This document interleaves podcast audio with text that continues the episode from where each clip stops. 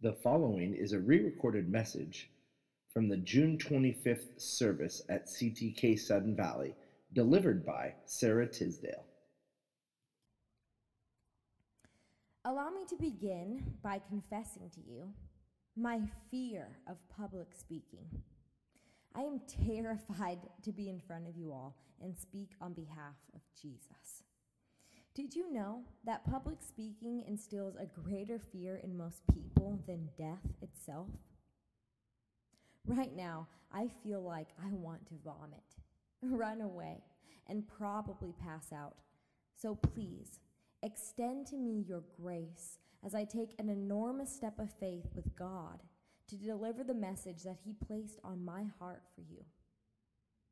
Now, this may seem like an unnecessary question but are you wanting? Are you longing? Do you desire to have a real relationship with God and be used by Him? Faith is foundational for this wonderful reality. But before we can begin the conversation on how God uses flawed people who are willing to walk by faith, I must first address the elephant in the room God. During my preparation for this message, I could not shake this passage from 2 Timothy 1:12. It says, "Yet I am not ashamed, because I know whom I have believed." This is where we must start the conversation of real faith. Do you really know whom you have believed in? We cannot walk by faith with God if we do not truly know Him. When we have an accurate perception of God, it is unthinkable to not walk by faith with Him. But we may be forced to realize that our perception is something that we ourselves have created and not the one true God at all. All too often, I think that God must listen to our pitifully small acclamations, expectations, and petitions in prayer and want to shout at us are you talking to me? Because I am not recognizing myself in this conversation. Are you sure you have the right God? Allow me to pose another question Does God overwhelm your life? Or is he just a part of it? A giant step in the walk of faith is the one that we take when we realize that God is no longer a part of our lives. When we decide that He is no longer a part of our lives, He is our life. Deuteronomy 30:20 describes this very well, and I encourage you to write it on your heart because it has changed my life. My Father, you are the Lord my God. I desire to love you listen to your voice, and hold fast to you. For you, Lord, are my life. You see, a true biblical faith in God goes against everything that opposes him.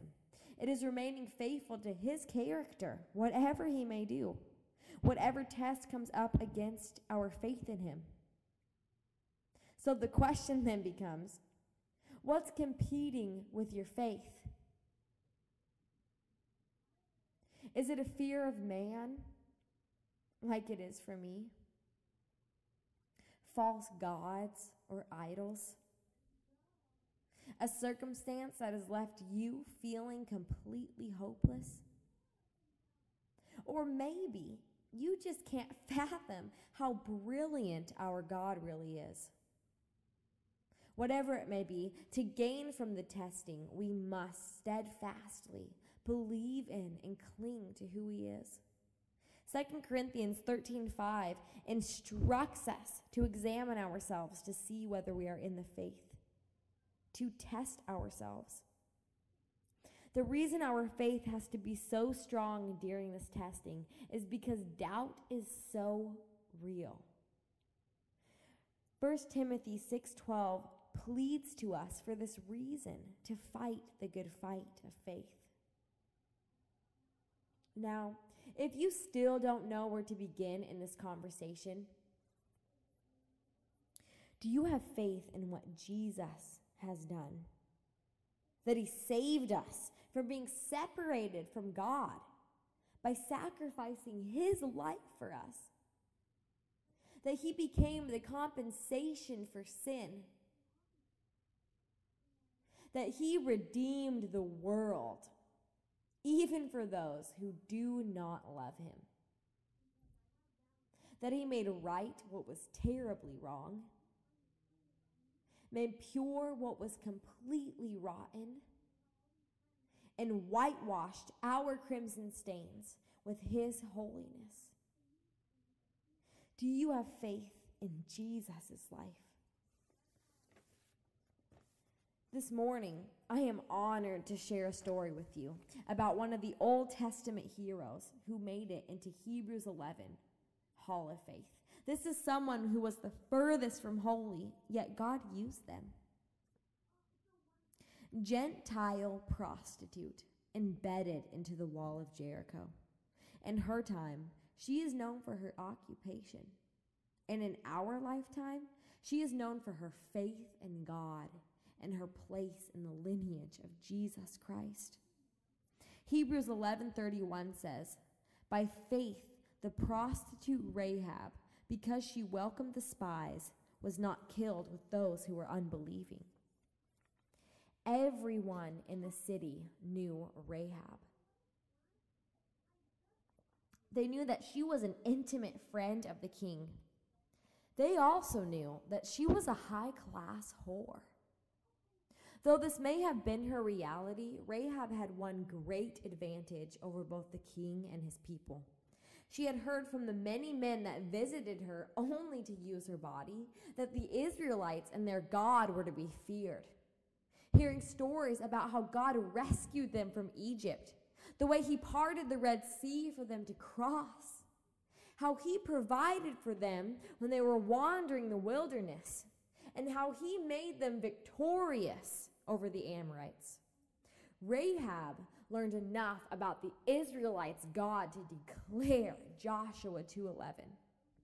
For the Lord your God is God in heaven above and on the earth below. It is this change of heart, this faith, coupled with the actions prompted by faith, that saved Rahab and her entire family. Her faith enabled her to turn away from her people, her culture, and her religion and turn to the one true God, the God of the Israelites. Rahab knew that a commitment to a true faith in God required setting priorities that were contrary to those of the world, to the world that she knew for many years. Rahab's U turn should not come as an astonishment to us because we are instructed by God to turn away from our worlds as well. Romans 12:2 lays it out pretty clearly. Do not conform any longer to the pattern of this world, but be transformed by the renewing of your mind. Then you will be able to test and approve what God's will is, his good, pleasing, and perfect will. Rahab was faithful to live out this command. Jericho was the most significant Canaanite fortress in the Jordan Valley and a stronghold directly in the path of the advancing Israelites. But God chose the Hebrews, a nation of slaves, the lowest of the low, and was going to use them to bring down the mighty Gentiles of Jericho. Now, you may know the story. Joshua, Moses' assistant, who is now leading God's people to the promised land, selects two of his men to spy behind enemy lines. When the Israelites sent spies into Jericho, it was not a shock. In fact, the king knew about the spies, but concealed his fear of them from his people. And I say this not only because that's what it says in the Bible, but also because I don't think Rahab kept her faith in God hidden from the king. I bet she warned the king of the destruction that was in their future. Because when we place genuine faith in the real God, it becomes almost impossible for it to not leak through our very being and share it with everyone around us. It's contagious. Do you know someone with a faith like this? Rahab knew God, and no one would be able to stop her from being faithful to him. She knew that her faith in God was not a pathetic feeling, but a strong and vital confidence in him and what he was about to do. You see, Rahab was perceptive, intelligent, and well informed. She identified the spies for who they were, hid them, and then had a plausible story that deceived the king's servants when they arrived at her doorstep looking for them. Now, are you curious, like I was, why the spies, God's holy and chosen people, entered a brothel? Well, allow me to convince you that it was actually a divine selection. It is possible that Rahab's home was a good place to avoid detection because it wasn't unusual for voyagers to first visit the hands of a harlot upon entry to a new city. Perhaps this one had aroused suspicion and could have been completely overlooked by the citizens of Jericho. Rahab's home also provided an easier escape. Because remember, it was embedded into the city's bordering wall. Nevertheless, I believe that Rahab was actually anticipating the arrival of the spies and essentially might have encouraged and enticed them into her home. After all, she was well conditioned in her occupation and more than aware of what was about to happen to her city. Rahab's first faithful statement to the spies was Joshua 2 9. I know that the Lord has given this land to you, and that a great fear of you has fallen on us, so that all who live in this country are melting in fear because of you. Can't you feel the distress of her words? Rahab wanted to belong to the God who was coming. She saw things differently from everyone else in her community, and she gambled her future and her family's on the dream of living for the Israelites' God and being His. She chose God. Rahab knew exactly what she was doing for the Israelites, and she did so without fear of the future. Rahab placed her faith in God, and I know this because she uses the word kindness in Joshua 2:12.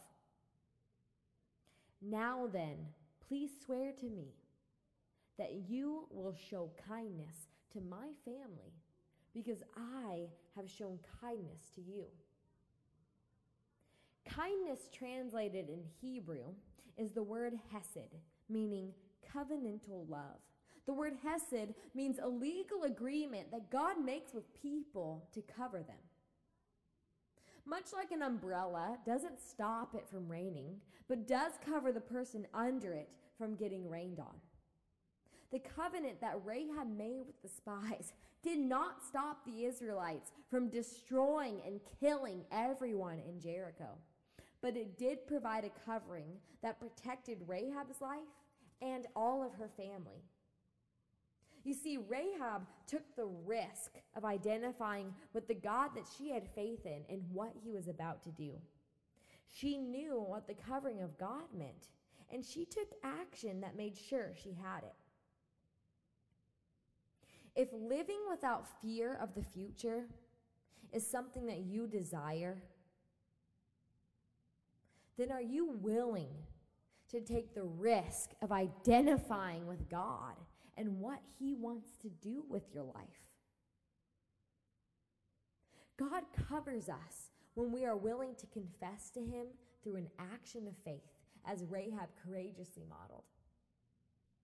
Confession to God is our public identification with Him, and it is how He relates to us in the progression of our history.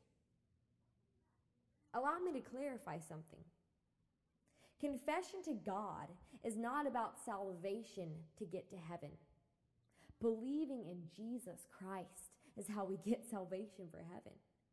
Confession is about our salvation while we are here living on earth. In other words, when we trust Jesus, we get to heaven. But when we confess to Him through an action of faith, heaven gets to us and we are covered by it. Not only are we being covered by confession, but God also offers to us the protection and covering of his armor. Ephesians 6:16 tells us to take up the shield of faith. That the shield of faith is something we are required to raise in order to stay covered. Just strapping it to our arm will not do any good. We must make the effort to hold up faith and use it. When we have placed our faith in Jesus, he becomes our first line of defense. The shield of faith is his person, his blood, his righteousness, and his sacrifice. Rahab held up an enormously large shield that protected and covered not only her, but her entire family. Rahab's shield of faith was believing God to do the impossible, that he would save her and her family, even though they were the enemy of his chosen people. What is the most impossible thought that you have? I'm here to tell you God is capable. For me, it is that I would be so identified with Christ that there is nothing of the old life left in me. Faith, then, is believing God to do the impossible and living as if He has already done it. Now, you may have heard the saying, to walk by faith. The Bible tells us in Hebrews 11 1, now faith is being sure of what we hope for and certain of what we cannot see. What I have gathered from this passage is that our actions of faith must be established on the hope that Jesus will meet us in them, and on the certainty that what he is asking us to do is for the greater good of his kingdom. Because you see, we must come to an understanding that our faith in God, our actions of faith, are intended to bring honor and glory to him, not to ourselves that believing and trusting in Jesus is exclusively for his story. For the most part, and I'm assuming this, but we are all here today because we are sure that we have placed our hope in the right person and certain of the future that we cannot see. If you have faith in Jesus' life, if you trust and you believe and you are following God, then listen closely. This Hebrews 11:1. 1, now faith is being sure of what we hope for and certain of what we cannot see. Tells us about the life of a believer. When we take the greatest step of faith, which is death, we anticipate that we will be with God in heaven. To walk by faith, then, and trust in Jesus simply means that we have to step out where we cannot see anything. Matthew 14 illustrates the time when Peter, one of the 12 disciples, gets out of the boat and walks on water to Jesus. Peter takes a hopeful step towards Jesus and a confident, certain step into Jesus' command to get out of the boat. Peter's story teaches us that when we are stepping out in faith, we must keep our eyes fixed on Jesus in order to remain encouraged. Otherwise, we will sink. However, even when we do look away and doubt God, He is still faithful to encourage us. Jesus continues the lesson by asking Peter a question that doesn't appear encouraging at first. He says, You of little faith, Why did you doubt? But what Jesus is really saying here, based on knowing his character, is in fact encouraging. Where is your faith, Peter? I have not given you a reason to doubt me. Walking by faith can be uncomfortable. It usually is. But God is there to encourage us, which creates in us a confidence to continue walking. Allow me to illuminate this process in Rahab's story. I highly doubt that Rahab was comfortable with the actions of faith that she took. But as she was obedient, God encouraged her. I wouldn't be surprised if she thought that the spies might take advantage of her like every other man did. But when they didn't, Rahab was encouraged to go forth with hiding them. God's encouragement then gave her the confidence to lie to the king. Now, if I were Rahab, I would feel pretty uncomfortable if my dishonesty was ever uncovered because it would probably mean my life. Rahab was faithful to hide God's spies, and when she did, God encouraged her to do the next uncomfortable step plead to her entire family to remain within the covering of her home to stay alive. Now,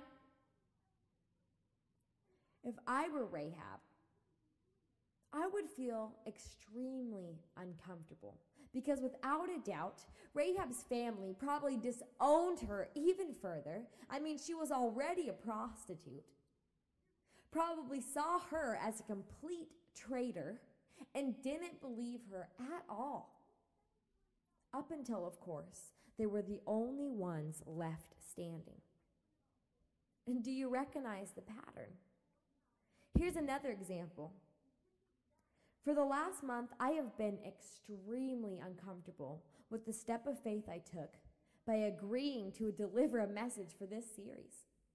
The moment I was alone to think about what I just committed to, doubts began flooding my mind. Even still, I feel inadequate and not at all equipped to be doing this. But God has been faithful to encourage me by providing me with scriptures, conversations, in time. You see, God prepares us to succeed when He calls us to act in faith on behalf of His glory. Why wouldn't we succeed? By now, in this conversation, you might be wondering if your faith is false. The counterfeit of faith is a state of mind in which we work up occasions to sacrifice ourselves. Now, I think we can all agree it is much easier to sacrifice when we are willing than when God wills us to. Which is why 1 Samuel 15:22 says, "To obey is better than sacrifice." A false faith, then, is clearly seeing ground to stand on by our own intellect. But faith is not intelligent understanding or common sense. Faith is a deliberate, attentive commitment to God where we see no way and trusting Him where our common sense cannot. Are you debating whether to take a step of faith with Jesus? Or are you waiting until you can see how to do the thing yourself? I have noticed that God often does not give us the whole blueprint at a time, but one step to take. And as we trust Him, more steps are revealed. Because the more we act in faith, the more we are, we are able to begin knowing ourselves in God and build upon our spiritual discernment of who it is we claim to believe in and who it is He says we are in Him. Another essential understanding in our walk of faith, one that I think gets brushed aside all too often, is that we must consistently concern God. Take a long first look at Him and then go forth in action. The image of the cross represents the idea of up first to concern God and then out to concern the world. If we obey what God says according to our sincere belief in what He is asking us to do, He will remain faithful to break us from the actions that misrepresent Him. In other words, we don't need to worry about hearing incorrectly from God because He is faithful to guide us. Faith then is going until He tells us to stop. Did you know that, similar to a relationship we would have on earth, trust actually goes both ways in our relationship with God? Do you feel like God trusts you? Or a better question, do you want Him to trust you? The story of Rahab shows us that when we place our faith in God, He will remain faithful to us. Rahab trusted God. She anticipated him to be faithful to her in return. God trusted Rahab. It's almost as if he was like, Who can I hide and cover and protect my spies? Oh, I'll call on Rahab. I can trust her. Don't you want to be someone that God trusts? God trusted Rahab to protect his people, and when she did, he secured the promise that he made to her to be covered when he demolished Jericho. However, there is a difference between a heavenly relationship and an earthly one when it comes to trust. And thank goodness for that. In our heavenly relationship, the one we have with God, one end is unwavering. God will always be faithful to us. Brace yourselves. God does not exist for us.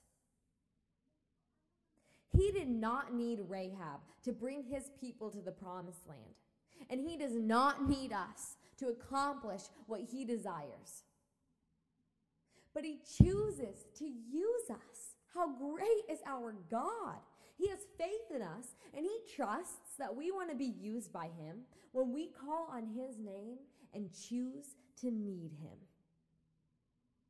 It is my hope that by now we realize faith must be active. It is not passive. Faith is demonstrated by our action, not by our discussion. It is demonstrated by how we are walking, not by how we are talking. Let's take a look at another place in the Bible where Rahab shows up. James 2:25 to 26 says, "In the same way, was not even Rahab the prostitute considered righteous for what she did when she gave lodging to the spies and sent them off in different directions?" As the body without the spirit is dead, so faith without deeds is dead. In the book of James, Rahab exemplifies how our faith in God is made complete by what we do. Now, I'm sorry if what I'm about to say hurts or offends you. But I'm not that sorry because it's the truth. Faith in God is completely useless when it's not used. When we proclaim our faith in God, we are then obligated to do what we can with what we have where we are at. That is all God is asking of us. Doing deeds and acting in faith cannot be manufactured. They are unique to each person and they are not something habitual. It could be as drastic as Rahab hiding the spies, or as simple as stopping to have a conversation with the homeless. Now, are you wondering how to live out your faith? Well, here's a start. We cannot live out God's righteousness if our only means to receive His instruction is by reading and comprehending the words of the Bible. That would be arrogant. We must allow them to take root, transform, and create in us a completely new way of living so that our everyday actions actually become our faith. It is my prayer for us that we would hear and read God's word and then be obedient to actually do what it says. I have noticed that Rahab's name is always inserted between prostitute and faith.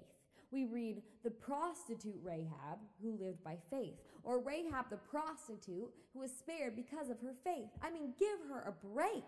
Her name never appears without those two attributes attached to it, which is why I believe purposely achieves God's intention for including her story in the scriptures.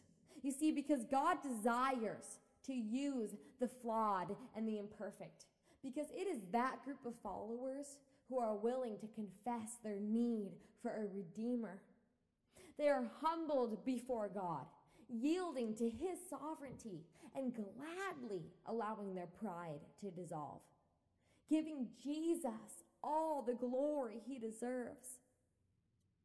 God uses Rahab's story to show us that it is not too late for our lives to turn around, especially in those places that we are content. It is not too late to be renewed and freed from what has overwhelmed us with such guilt and shame.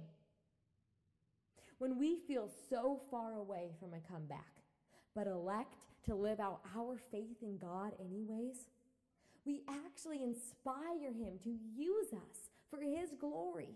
But, church, we must be careful of returning to what we once were when God wants us to be something we have never been.